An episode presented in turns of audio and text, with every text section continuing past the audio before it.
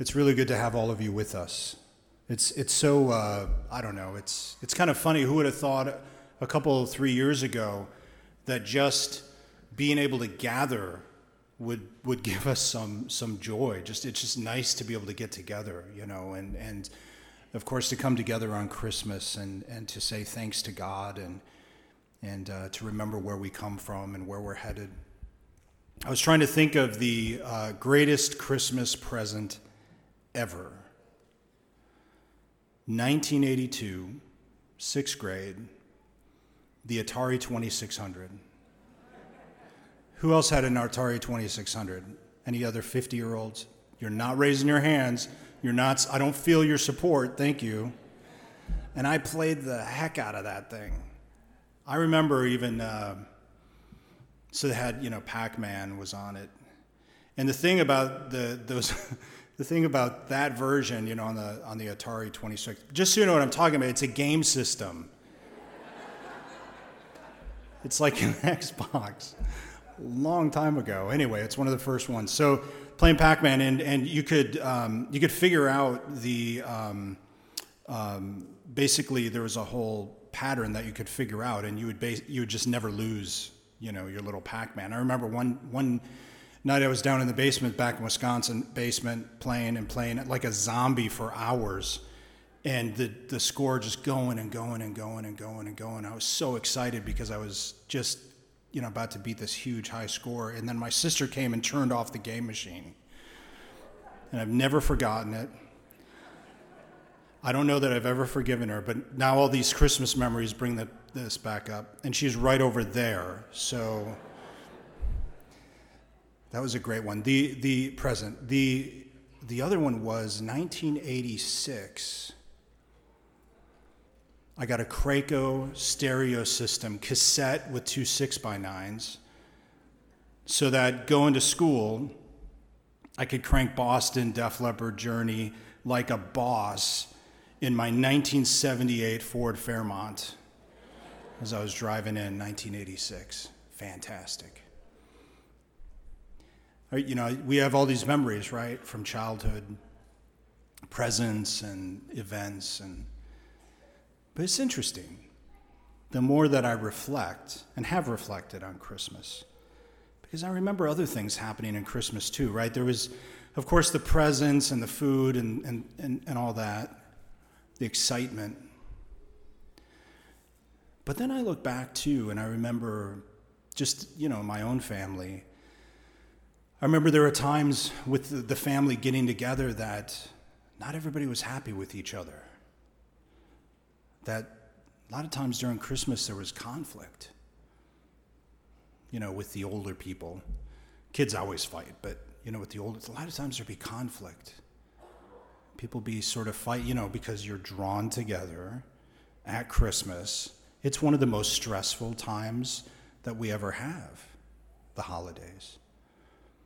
I remember that too. And I remember as a kid just being confused. You know, such a happy time, and yet, you know, parents and their siblings fighting, and it didn't make sense to me. As it makes sense to me now, but it didn't make sense to me then. And I also remember, my grandmother at times. I just, you know, these images. I remember her and other older people at Christmas Mass. And they were often crying. I remember as a kid not understanding that. Again, why at such a happy time, the tears? It wasn't until later that I understood how many emotions are brought up at Christmas. You know, there's the happiness. You know, there's the excitement. You know, there's also the, you know, the resentment of your parents dragging you to church or whoever, you know. There's that. There's a going to church, you know, maybe you've been away for a while and you wonder, how's that going to go? You know, is Father going to hammer us or something? He won't. There's that.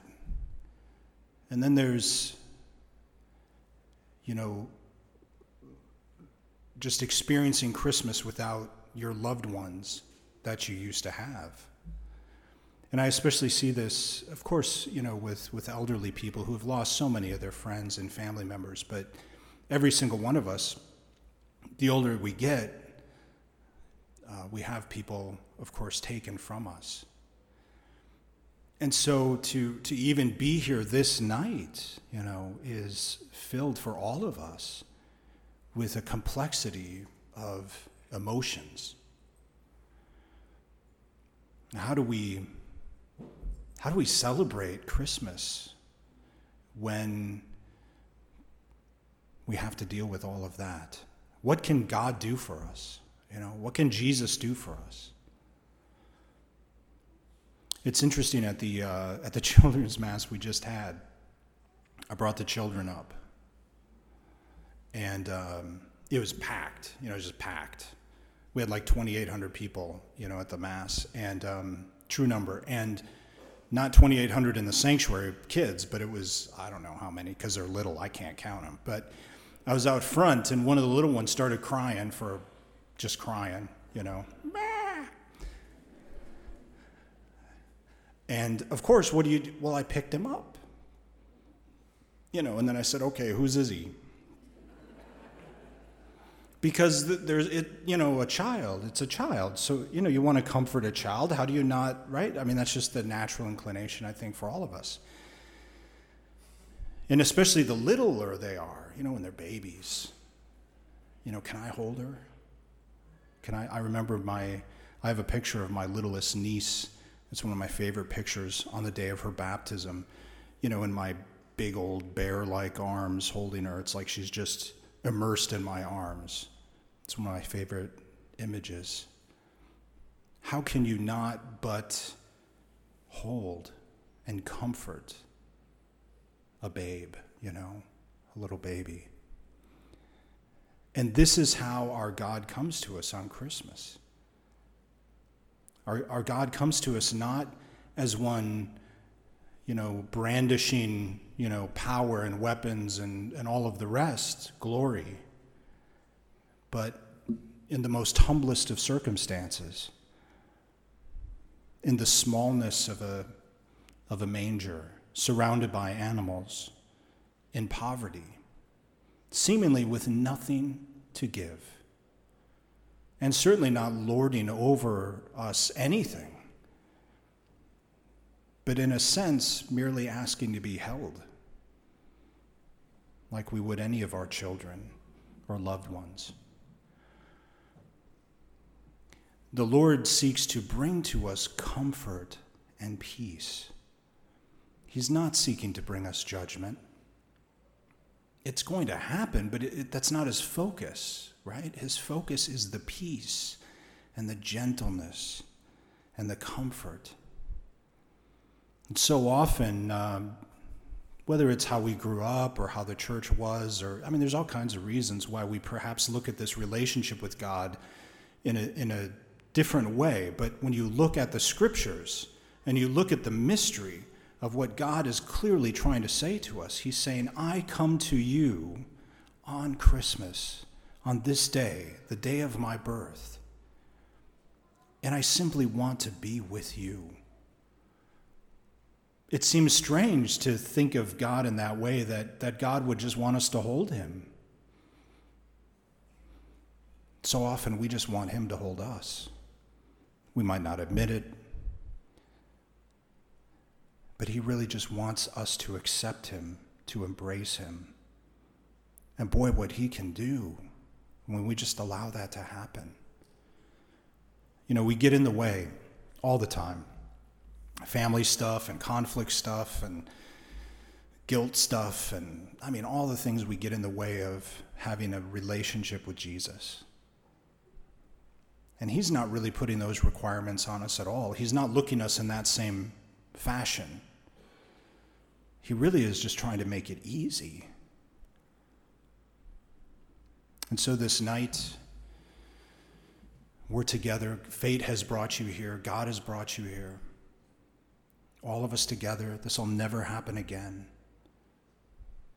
But in this moment, Jesus merely wants you to embrace him.